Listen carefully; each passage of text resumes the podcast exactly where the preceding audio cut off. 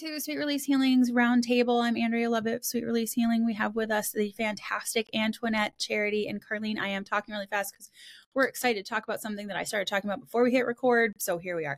We also have the wonderful, fantastic, amazing, and awe inspiring Morgan and Sharon, who are our even better producers. So what I was saying is, so tonight's topic, by the way, is ancestors. So hang out if you do. If, if you don't like ancestors, I don't know what to tell you. They might not like you back as well.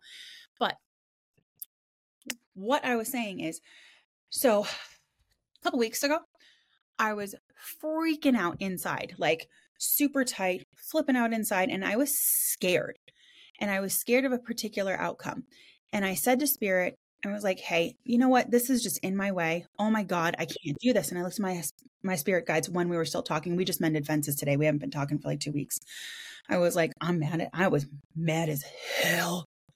And they were like knocking on a door and I was like, "I don't know what that is, but I'm not talking to you." the first time my entourage was like, "Maybe she's pay attention to me." And they were like, "Damn it, she's not. She's just never mind." Anyhow, I talked to spirit and I was like, "Hey, this fear is it's in my way. Can you? And they were like, why don't you just forget about it? And it was one of those like non corporeals with their freaking Valley Girl voice. And they're like, why don't you just forget about it? And I was like, you can forget about your fears. And they were like, yeah. And I was like, can you help me forget about my fears? And they're like, yeah. I was like, can, can we do it right now? Absolutely. I know what I was afraid of. I know the reality of the situation, but I forgot the fear piece. I forgot to be afraid. And I have still, I'm still forgotten to be afraid. It actually might be more like three or four weeks now because it's definitely more than two, isn't it? Yeah, it's definitely more than two. It's closer to three or four. Has not come back up. Not me taking notes. I know. I'll fucking like, take all the my notes. notebook. But this, but then I was thinking, they reminded me of this because, you know, I'm writing my book, right? And I got another thousand pages, not thousand pages. Oh God, I'd be so happy to be done. I got another thousand words written last night because I took it home.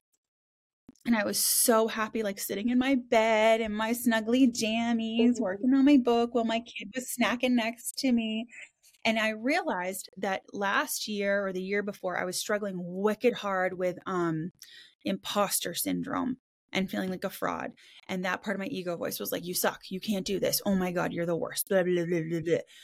And yeah, that was like easily two years ago. And then I forgot the words imposter syndrome. And I know every single one of you have seen me forget those words before specifically. And I'm like, you know, it's that thing where you feel like you're not you and you're not good at what you do and you shouldn't be there. And I would describe the whole fucking thing, but I couldn't remember what it was called. They did that for me then too.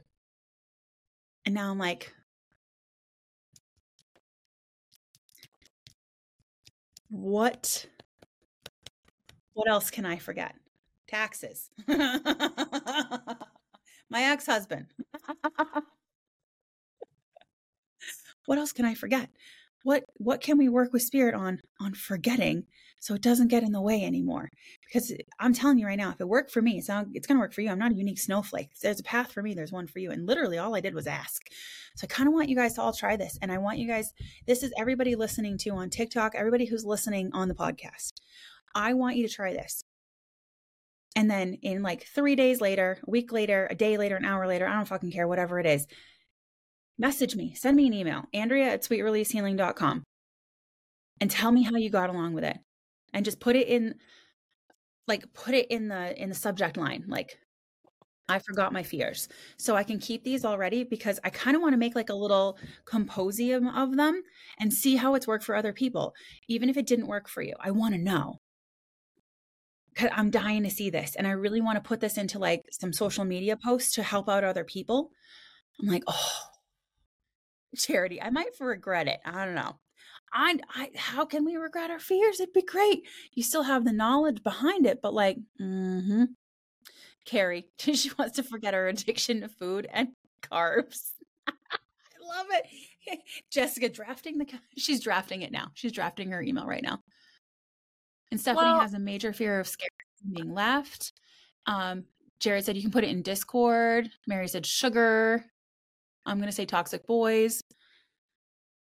Are there times where fears can be beneficial? if they drive you forward. Yes. because I use my fear to drive me forward. I'm nervous before every podcast, before Oh, every froze. lie live. I always freeze. It's fine. Um even if I freeze on here, I'm still recording so it will catch up. Okay. So,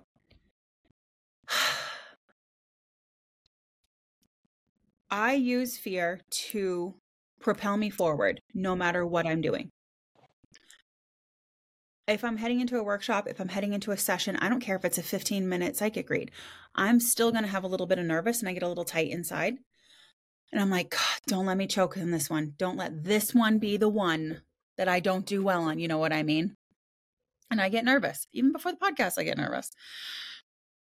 I use that to make sure I'm prepared. That fear alerts me to what could possibly happen. So, what can I do? What evasive maneuvers can I take right now to make sure that doesn't happen? That's when so I then, use yeah, we don't want to Fear go should and forget. Well, we don't want to go and Yeah. forget all of them then. No, we just want to forget the ones that are making us spiral and cycle and not helping us move forward. I'm gonna have fun with this. Thanks for the follow, Lizzie. So, but okay, back to topic because we are talking about ancestors tonight. I thought we should start with human ancestors because that's the one most people are comfortable with. Um, when you say like your off-world ancestors and you start talking about those have never had a body before, some people get a little funky about that one and you're, what are you talking about? And then we go into like soul family and groups and all that stuff. So I figured we'd start nice and easy-ish. Yes, there's most a lot of emotionality and tied to it. Understood. Not saying didn't say it was simple. Just said it was kind of easy. Humans are easier to read. So share and share alike, babies. Our human ancestry. What do you want to know about it? How you talking to him on a daily?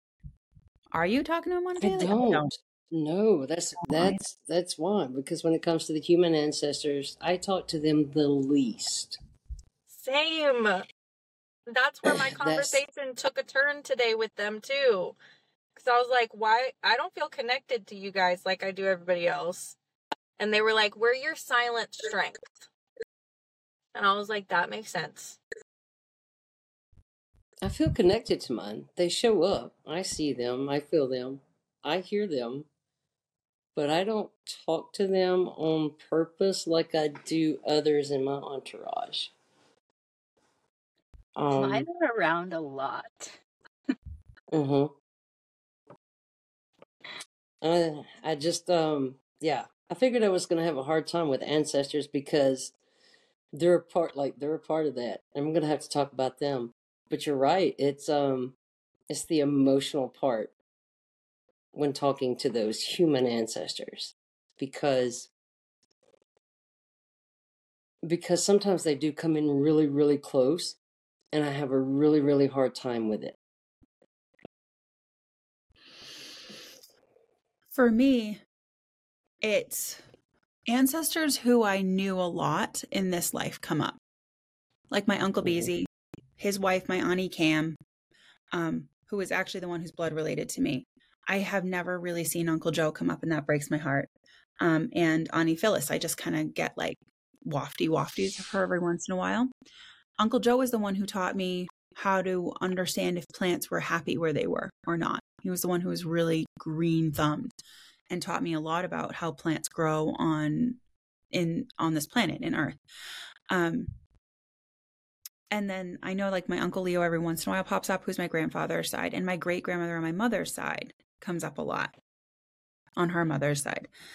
Um, but that's kind of it. Like those are like my go-tos and the ones I'll pay attention to and listen the most. Like my great grandmother helps me with a lot of um, organizing of bigger groups of people because she had 13 children. So she really understood how to organize people and play to their strengths. And even if they wasn't something they wanted to do, too fucking bad. We got to get the strawberries harvested. You know what I mean? And my auntie Cam helps me when I'm not sure about the decisions I'm making. Uncle Bees, um, he fucking cracks me up because he'll come in sessions a lot and he'll get right in people's face and he'll be like, You listen to her. She knows what she's talking about. You really listen. He's just like this happy old man. Um, but those are really the only ones I I pay attention to. I don't feel call at all, a tight call to my human ancestry. I feel a tight call to them. I just don't prefer it when I'm talking to them. And I really think it has to do with the emotional side. But like when I was helping, like being read, um, my ancestors come up to where I actually, like the whole going back to the roots thing that we were talking about, like it came up to where I actually really do need to talk to them more because I need to go back and pay attention to that. And so they've been coming up more lately, but with me because there's so many. And many of them that I am close to, that it becomes really overwhelming at times when I'm trying to deal with it. Like I will have to tell something like you've got to back off for me because there's several Mhm. sometimes. Yeah. So Sharon put a really interesting question in the chat. It um of whether or not it's a cultural difference on how much we pay attention to the ancestors. And I think she's very much onto something because for me, I was raised in my native culture and that is something that we acknowledge on a daily basis. There are certain things that we do on a daily basis that keeps us connected to those ancestors, that keeps us honoring those ancestors. And I think because I grew up that way, I have always automatically had a certain amount of connection. Um, for me, yeah, like you were saying, the ones that you immediately knew in life, um, for sure, I have three that pop in often, often, often. My two grandmothers and one of my uncles. But then, too, I have also seen some from very far back, like really far back. And when me and my aunt on my on my native side get together, we're both sensitive, and we both have sim some that are in both our teams, and we can definitely feel those presences when we're hanging out together.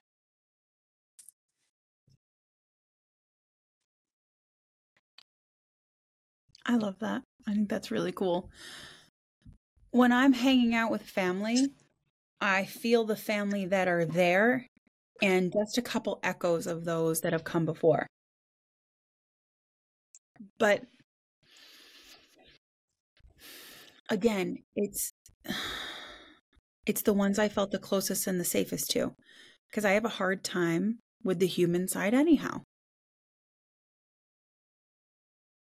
Like I have a really hard time with the human side. I know for a fact like curse breaker comes up, of course, because you you can't be a light worker here and not be mm-hmm. like the ancestral curses and traumas and habits breaker, right?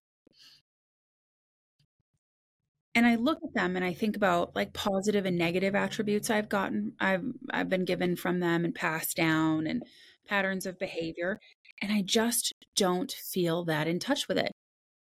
And I've seen people in sessions and workshops and stuff where they're breaking these big lines of behavior and patterns of behavior that have been passed down from ancestor to ancestor to ancestor. And I've seen all of these ancestors just kind of like line up.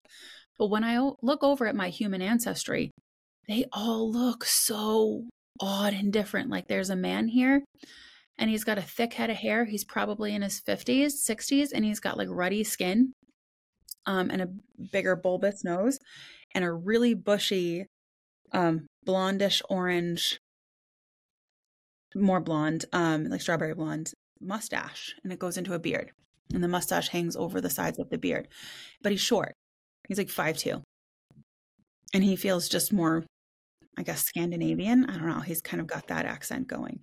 But then there's also people who are clearly um, from the cradle of life, from the Nile.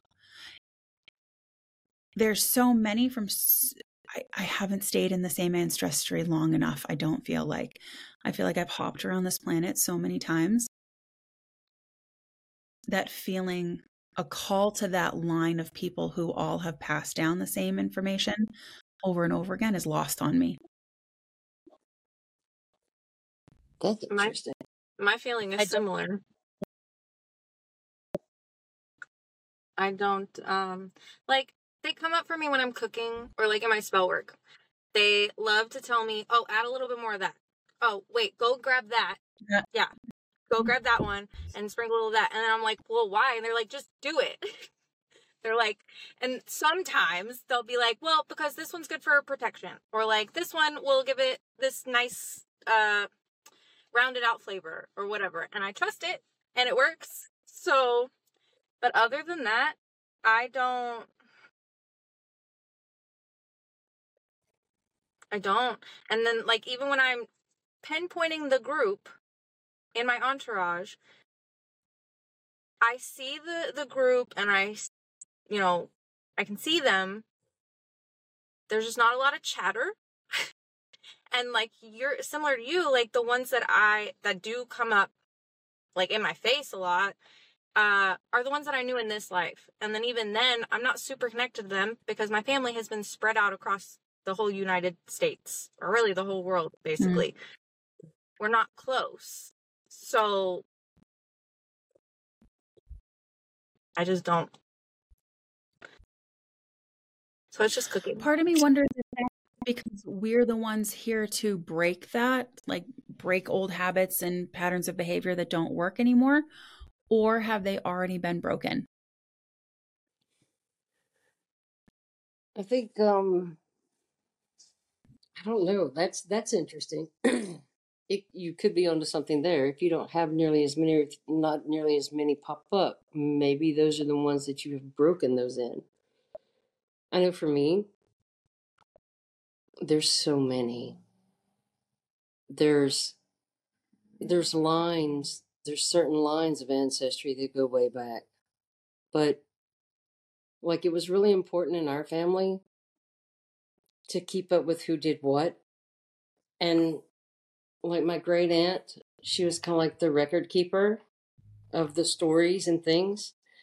Um, my uncle Harwayne and now me, like I have the records of birth certificates and lineage and the files back and I've always been drawn to where I've been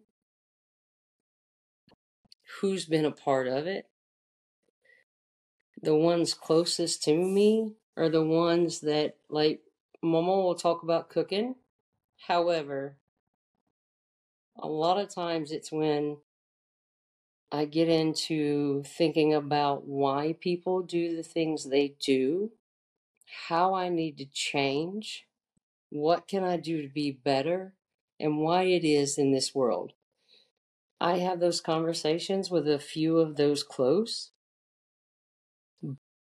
But because they're really intense and because like I'm usually wrecked at the end, I don't go to them a lot when I just want to know should I go to the store. Like I'm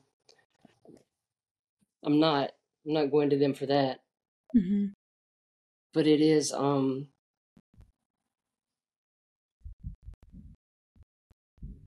lines of them. So I don't, I don't know, but that's how I see them. I don't know if that, what that is.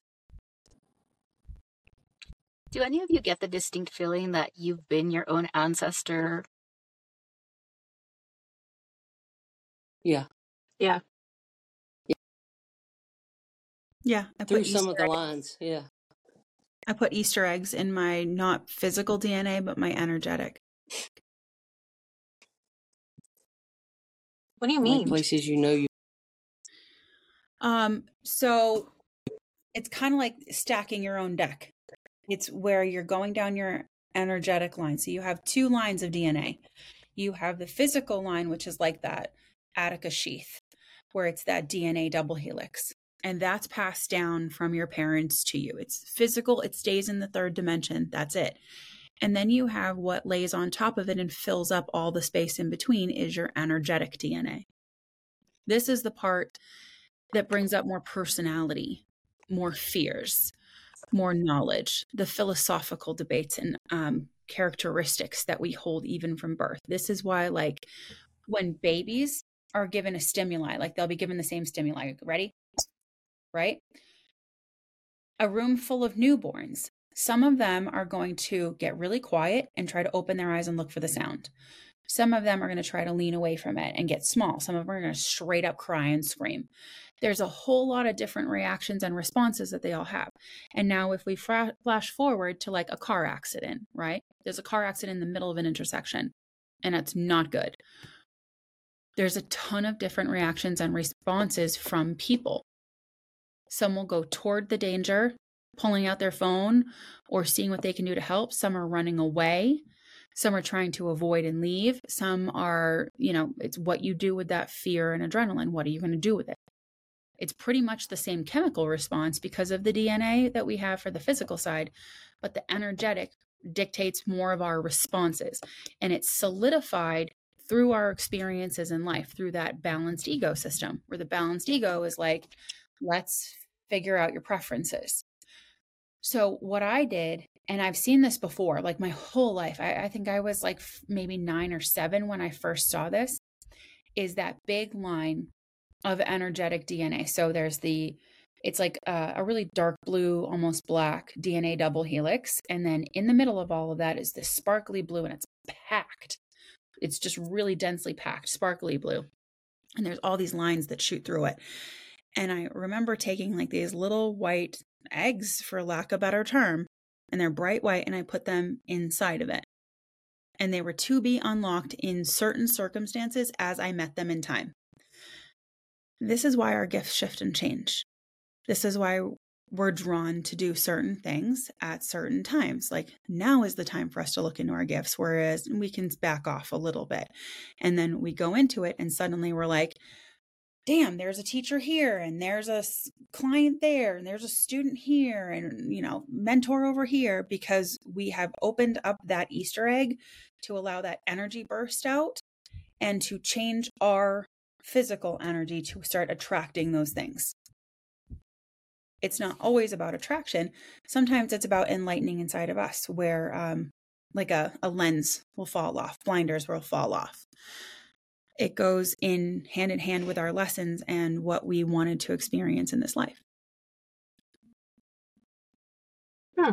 So when I was thinking about all of this earlier today, thinking about like, what am I going to bring to the table? I had this question just keep coming up for me. Like how do we how do we work with or heal from the ancestors we'd rather not claim? or like how do we I don't know, come to terms with a lot of those things because I know like for me there are some ancestors that did really horrible things. Mm. and that's why I look the way that I do or you know, things like that.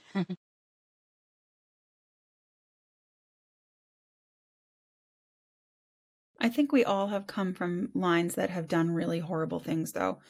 And someone asked me this um, on a Facebook post where I shared, shared one of my videos and reels. And they said something along the lines of, What if your ancestors are bad, though? Now, we know that of course on the human plane they were bad but once they cross over human attributes are dropped human emotions for the most part are dropped and whatever part their quote unquote bad deeds did gets filed away in their akashic records and they start to see and so do others start to see um like those who were involved the bigger perspective of it. That causing harm to another or a group of another's had a bigger effect on the light because it sparked three times that amount to search out spirit inside of them or some way shape or form brought them to the light however it came up for them i think that's the hard part is as humans we really like to pass judgment we see it as good or bad because we're in a plane of existence that categorizes it as good or bad. It's the system set up that way. It's supposed to be. But when we're in spirit world, we don't. And I've seen people get visibly upset in sessions with me when an ancestor comes up or a passed over loved one. And they're like, I do not want to talk to that person at all. And they get really, really upset. And it's not that the spirit doesn't listen, it's just that they're like, listen, I got to tell you something. And then I'll back right back off. But here we are. And you need to know X, Y, and Z. I think when we are talking to our ancestors, I think all of us could use a word of caution to not put human attributes on them any longer. Unless they keep repeating the same shit and they're in your life again, then by all means judge away. But we're never going to be able to see the full scope of it until we do put those pieces aside. And that's going to be a hard one for us, like a really hard one. I think that that's that's really hard, and I I think everyone, if you look back far enough, you will find someone that you would say did not do great things or did bad things here. When I look at them, I really, really try to drop the judgment and realize that whatever they were doing in this life, the choices that they made was theirs to make, no matter how I feel about them right now. And to know that they realize what it is that they, or what choices they made now that they're gone, and that they're settled. And then eventually one day I will be settled with it. Because here, in this mud, it is very hard to see it. Like, I don't know how to explain it exactly. It's kind of like forgiveness, but not forgiveness, right? Not like because some sometimes it's like you just can't, like you can't face them at that point. You can't let that go at that point because we're in our emotions and we're still in our judgment and we're still hurting from the pain or whatever it is that was caused. And I don't think we can look at it without putting that human bias on it. If that makes any sense at all, but I do try not to put as much bias on it as I normally would if they were living and breathing and standing in front of me, being like, this is not okay, this is wrong. Right? But it's a hard concept. Like that's hard that's hard to do at any point in time, I think, for people, for me too. But I do try to look at it with without judging their life because it is not my place. Mm-hmm. Even if even if they hurt me, I can stand over here and say that was messed up. I'm not okay with that. Eventually I'm going to heal from it. And I'm trying not to be like that but that's hard. Like, you know, because when somebody does something wrong or bad or what whatever terminology you want to give it, because there are things people do you just don't understand. Yeah. And so it's hard not to do that and to just look at it as they had a choice when they're here to make those choices to either do the best and to help humanity. And then sometimes I feel it depends on who it is. I feel um I feel sorry for them because they got tied down in the in the muck and tied down in whatever it is, the bitterness and the whatever it is. And so sometimes I try to be, and that's hard to say, sympathetic because I know that some people are like, well, my family member did this and I can't be, and and I get that for whatever it is. I'm trying to be like I don't know how to explain this exactly. I or think if I'm just doing, spinning my wheels. I think you're doing just fine explaining it. But I really, even those living,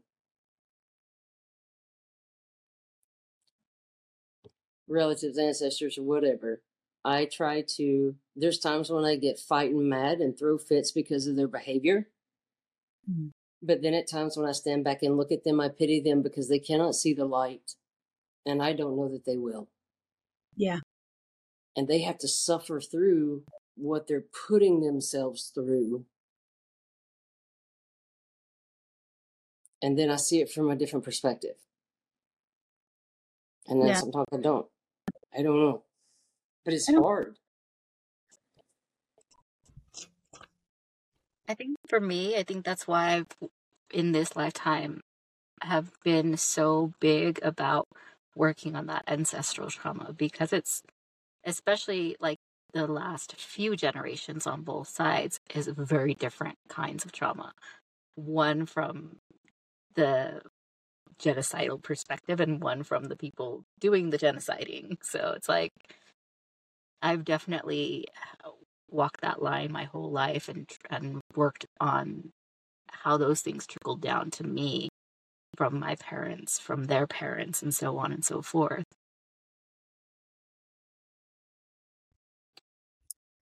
I think that brings us to a really good point of the positive and negative attributes that we are getting from our ancestors, be they recently passed and we knew them in this lifetime or not.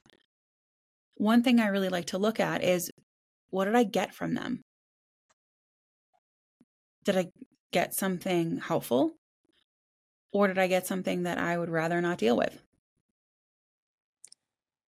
In both cases, though, you Yes. learned either something to do or something you want to avoid.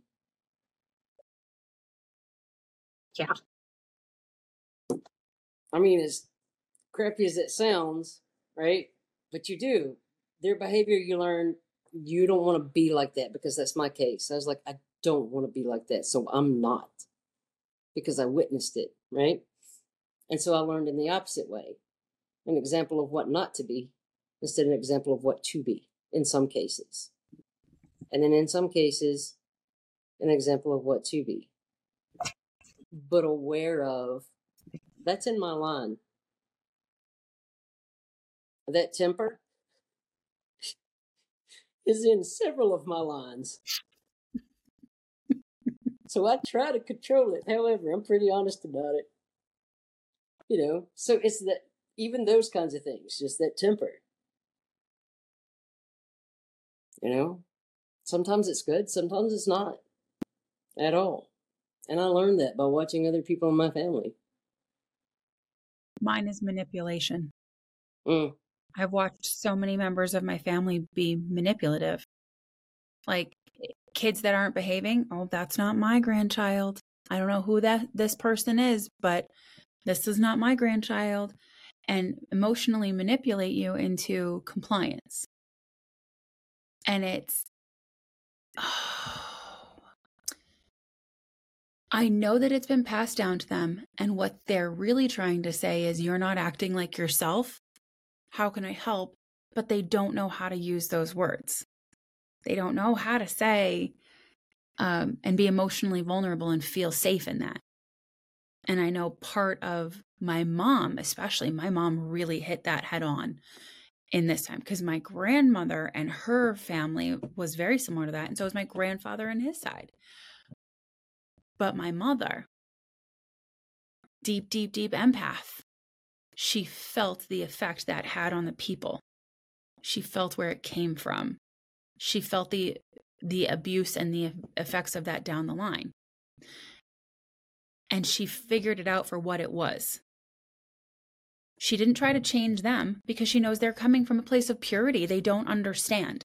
They're not intentionally trying to manipulate people to get what they want. They're trying to clue in. And she would instead go to me and she'd be like, "Hey, what's going on?"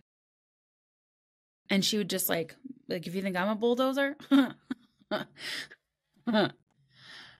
she'd come right up to me, get in my face. What's wrong? What's going on? And she would kind of pull me away from everybody, so I could just have the safety of my mom and talk to her. Now I knew that she was always um, coming from a place of con- straight up concern because, of course strong empath as well, strong psychic. strong medium from the time I was like six years old. And I would be like, okay, my mom is pretending to be a little mad at me so that she can get away with pulling me into the corner and everybody being like, look at her being a good mom. But really, she's being a great mom. And she's totally got my back here. Perfectly fine. Now, there's other parts of manipulation that used to run through the family too. And I saw my mom grab right a hold of those and be like, nope, not doing it. And she would call it out for what it was. And I remember thinking, damn, she's a rock star. And she would go home and she would cry about it and she would get all upset because, again, deep empath and she's a Pisces. Poor woman. But I just remember looking at her going, okay, that's how we do it. We call it like it is. We don't hide anything and we go straight for it. That made it so much easier for me to bring that to my kids and start a whole different line of behaviors. We meet things head on, we say it out loud. We don't hide things for the safety and comfort of others who are safe and comfortable in emotions. It's just emotions, you know? It's not like we're getting violent with it. It's really interesting to me to see how many times in a family line I have come in where the abuse has stopped and I am the next generation. And I've worn so many different human faces around this planet coming in to continue that work. And it's always right after the abuse has hit ahead. It's either I've it's either that or I've been there when the abuse is hitting ahead so badly that I'm the catalyst for the next generation. And I know I've had a couple of those and I'm like, Bleh, I don't like looking at those lives. But that kind of know how we mine our Akashic records is kind of the long and short of where I'm going with this. When we mine our Akashic records, we're looking at those positive and negative attributes of the ancestral curses and seeing what side we lie on. Did we contribute? Were we curse breakers? Did we perpetuate the patterns? Did we start the patterns? What's our positive and negatives?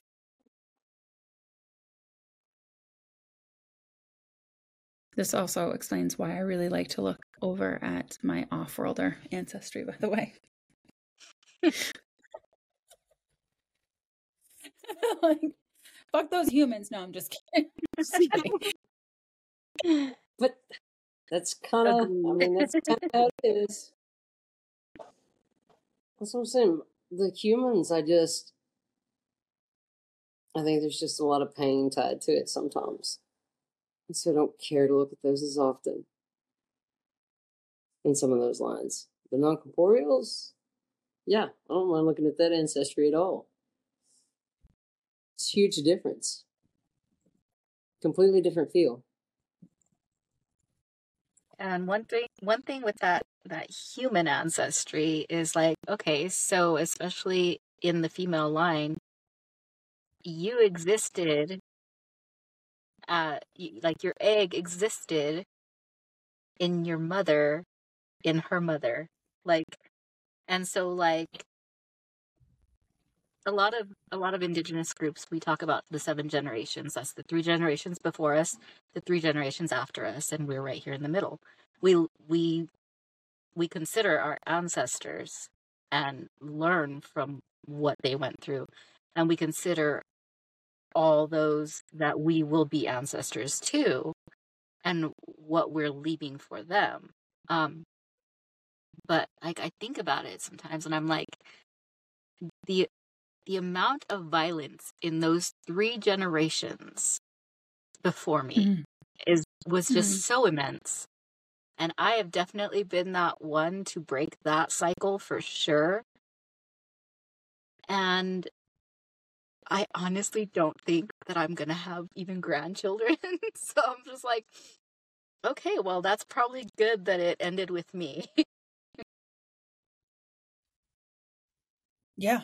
I know I'm going to have grandchildren. I'm like, they're going to be the cutest little fucking light workers ever.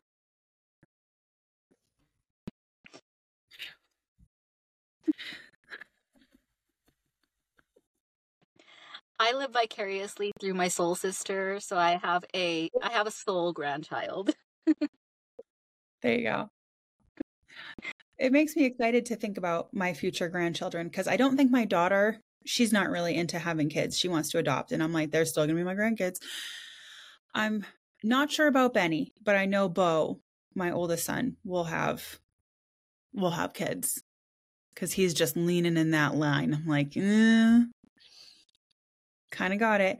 And then my kiddo Gavin, who you guys know I just got custody of him in February, and he's officially mine as of April. Whoop, whoop. Um, we did our six month check in, by the way, with the court system, and I was like, "Yay, going to court for a good reason." in and out of here.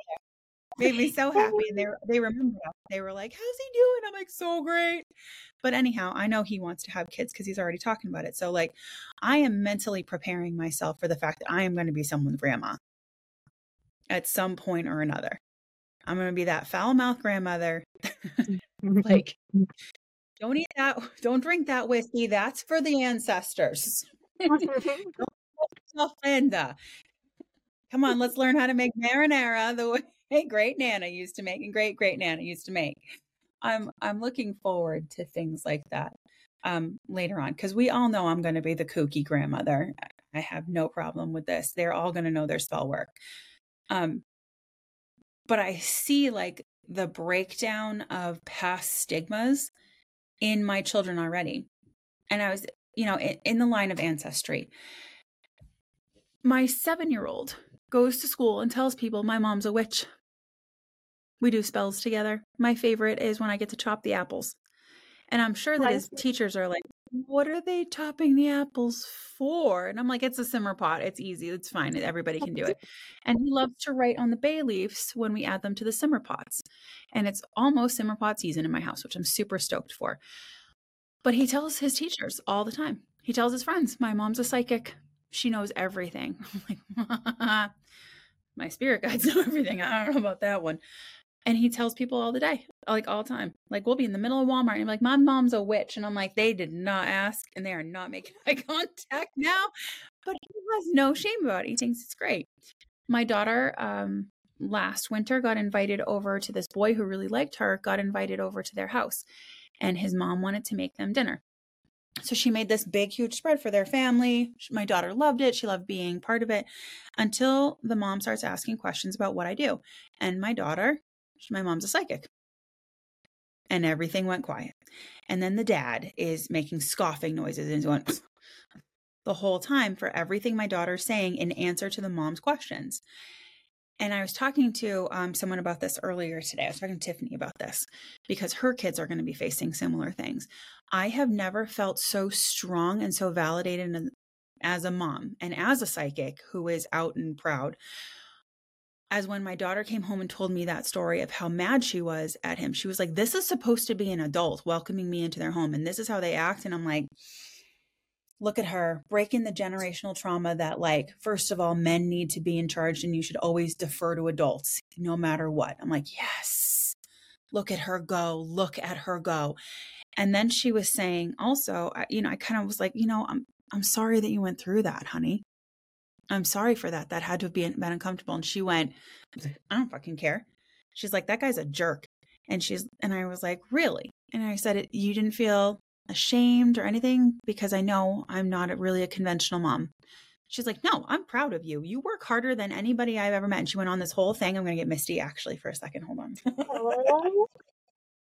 she went on this whole thing about how proud she is of me and she doesn't care that if people want to treat her and me weird because of it, then they have obviously never met me.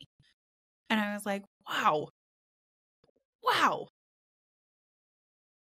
Talk about breaking some generational curses and traumas of, you know, children should be seen and not heard. They should be quiet. They should not speak their mind, especially women. Watching her just bloom like that was so cool. And now, of course, I pulled aside my other two sons afterwards and said, What about you guys? Because I know Benny and Becca are fine. now, Bo and Gavin, how do you guys feel about this? And they were like, You know, sometimes people have things to say, but normally they're just asking us for your number. And I'm like, Okay, well, that's what not what we're doing. We are not doing that. Oh, yeah, apparently I'm one of the hot moms in town. oh, no. me, Rock well, I was like in my oversized sweatshirts and leggings. Yeah, in my vans, sure, super hot. No, they make comments to the boy. I'm of like, can I have your mom's number? And I'm like, boys, I will tell your dad.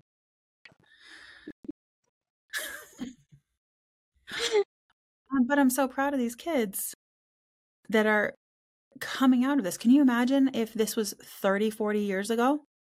That's not really a long time. How they would be expected to behave. So, the thing that has been tumbling around in my brain this whole time, looking at my ancestry, genealogy, I've always been interested in it, but not particularly called for it, right? But I have been extremely interested in the link between me and my mom. Um, my mom is also a black sheep of the family, and then I am another black sheep of the family. And Blacker. looking at all the things my mom accomplished, I don't know. It's like at some like she accomplished a shit ton. But then at some point, I don't know if maybe she came across some, some kind of inner work that she just still hasn't gotten up to working completely through or something but i don't know at some point it feels like i was handed the baton and didn't know it. And then i've picked up the pieces and she has stayed in the same spot.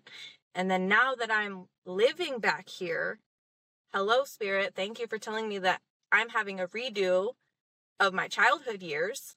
Um i'm noticing the more I'm doing my work and the more that I'm putting my foot forward in breaking the things that I know, like talking about noticing the ways of parenting or the ways of being that, like, you do want to do or you don't want to do that you've seen happen before, right?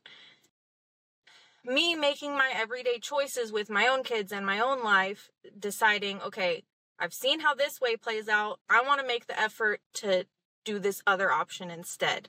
I want to be a better person. I want to be a better mom. I don't want to do the things that made us emotionally unavailable, you know? Um but every day that I put my own foot forward, I'm seeing the ripple effect now. I'm seeing the con like it's funny because I'll be sitting there and all of a sudden we'll all be in a conversation about parenting and about how the way that they did wasn't terrible, but there were some things that could have been better. Um and it might get heated for a minute, but like overall we're able to come to like a civil agreement. And I don't know. It's like seeing my mom getting pulled out of whatever funk. Kind of like I'm helping pull her along with me. Mm-hmm. And then I then I look at my kids and I'm like, I don't want them to have to put up the fight like I am though. So if I can get through all this crap as much as I can, Oh, I like that. That's like a recycling of like a are you sure? yeah. Oh, so you don't get stagnant later on in life. Oh, that's cool. That's literally my life. No, and That's then I was this plays into so I was making a TikTok video right before this because we had the extra time, right? And I was talking about the Mhm. five energy and how this year has been fives for me. And I've noticed really freaking heavily that I'll have a big change and then there's this pause period. And then that pause period is when I start to question the shit out of myself and question did I make the right choice? Am I on the right path? Am I doing the right things? Oh my god, why isn't anything happening now? What what's wrong? And this somewhere in there there's a piece of myself that I'm not wanting to face. And a lot like a lot lately has been the integration of self and not masking, which my, I learned from my mom, by the way. Um and it's like when I get in those slumps, the second I acknowledge the problem and then start just start. Okay, I'm talking maybe a day or two of putting forth the effort in trying to change turn the wheel, you know? Mm-hmm. The changes start happening again. Things start moving again. Like the wheel starts turning again. I wonder if that's the same cycle that burned out our moms because mine is very similar to this. I where bet. I saw big, big changes until I hit like my teenage years. And then I saw her slump and like hit a wall with it and almost regress. It's like they it's like they did a lot of heavy lifting and then when they saw that we could take it they they eased off and they were like oh my god thank god i can i can stop for a minute And there's in depth conversations I've had with my mom in the last few years where I am just very, very different than I ever was growing up. And she'll be like, she shouldn't talk to people like that. She shouldn't talk to me like that. I'm her grandmother. And I'm like, but she's also a human being. And mm-hmm. I'm solidifying that, are you sure? Because it would be really easy for me to slip into what I was taught. That yes, you can have a voice up to a certain point, and then you need to get quiet and respectful again. And I'm not doing that with my kids. I'm not teaching them that. Like, yes, be respectful. Absolutely. You don't want you walking in and being a jerk, but you have to stand up for yourself. So if you don't want somebody in your space, in your room, it's okay for you to say that. And say no. It's okay. It's I just keep seeing it as a recycling and not interesting. I do. I see it like a spiral, like it comes back around again. It's like, a, are you sure? Like that ego, balanced ego of, are you sure we're actually encompassing this change? Are we sure we're actually truly healing this and not stopping it from going forward? Are you sure? And when you were saying about like the questioning yourself, am I doing this right? I do that all the time with my kids. Did I do the right thing? Did I do the right thing? Did I do the right thing? All the time. I wonder if that's what burnt out our mothers before us. But now we have a community and we have the knowledge behind it. We have the ability to stop and say, Holy crap, have I been able to do this right? And intentionally talk to our spirit guides and our highest self, intentionally bounce this off of discord of others just like us, that we have access to a vast social media library of people just like us who are feeling the exact same way. So we don't feel isolated and tiny and in our own heads all the time. Holy shit.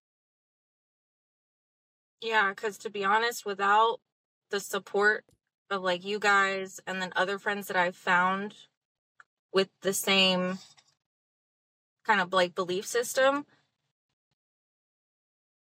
i probably would have easily just fallen in line done some things differently to an extent but especially when you're right here in it and you're the one trying to make the change and nobody else really it's hard Mhm. Jenny just put something in the chat that caught my eye. They didn't have the permission and support to lean into that breaking cycles. Permission. We give each other permission with every bit of support we give each other. damn We don't just support, we lift up and build up and we lend our strength to them, to each other. Fuck. Oh, chilly Yeah, lilies all over. I'm over here having my own like holy shit moment because that huge awakening I went through like nine years ago. I remember spirit telling me this, like showing me my mom's life and being like, she was supposed to break this pattern and now this is yours to carry.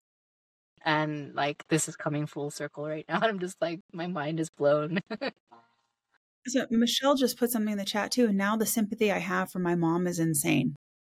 Oh Absolutely. yeah i when i go to actually thinking about it it makes me quite emotional a lot of the time because i look at her as what i could have been You know, like without one, her support and all the work that she put in,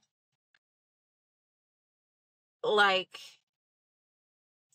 without that foundation, I no way I would be where I'm at. And then to look at her and see like the position that she's still in today, you know, with her own insecurities and her own like relationship stuff and just the same problems I have with connecting with the fellow people, you know?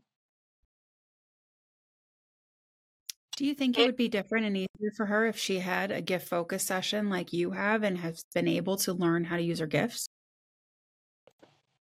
If she were open to it, yeah. That's what I wonder about my mom. If when my mom was in her 30s and 40s and learned truly how to use her gifts, and I mean, granted, we were raised in an spiritual family, but what if she really learned how to use all of it? And not just use it, but be protected by it and get strong in it and balance the ego and all the things. Like, I'm just thinking about how multifaceted the gift focus session is. You know, we do a lot in that session. And if she was taught how to, ba- to truly balance it all, how different would my mom's current life be for her if she knew then what we all know now? Ours would be drastically different.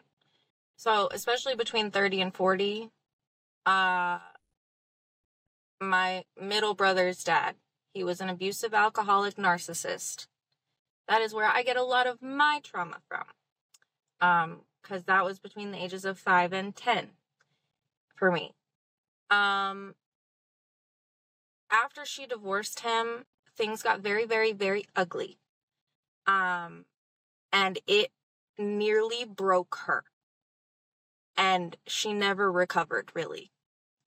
And if she would have had the backing with spirit, like the connection and the ability to talk to them, even just to fricking complain and say, oh my God, this crazy man is ruining my life. If she would have just had that, that probably would have saved her so much strength because she just like raw dogged it, you know, mm. with her mm. own pure, resilient strength, which is a thing that was also handed down to me, which is a blessing and a curse, I believe. So, yeah, because you know your strength, you're apt to shoulder it by yourself for far too long. Yeah. Hmm. Honestly, the empathy that I have developed for both my parents because I can actually see so much more now of how they did a lot of work in breaking the cycles as well because what they grew up in was even worse and what their parents grew up in was even worse because that was the boarding school generation and then like you know that just the empathy that I've developed for where they are now and honestly I you had told me that they basically switched out at some point which I believe 100% cuz I 100% thought they got replaced by pod people. But my relationship with them now is so different and we have these big conversations and we talk about cycles and we talk about trauma and we talk about all these things and I just look back and they, they were so young. My mom was 15 when she became a mom with me and I just can't imagine that being a child. Yeah, I can't imagine my 16 year old daughter having a daughter. I can't even imagine that. Babies having babies. And it was perfectly normal then. Like by the time you were 19, oh, you're going to be an old spinster. Nobody's going to want you brain isn't even fully developed yet. What the fuck are you talking about? right. Still, still got a soft spot. Relax, bud.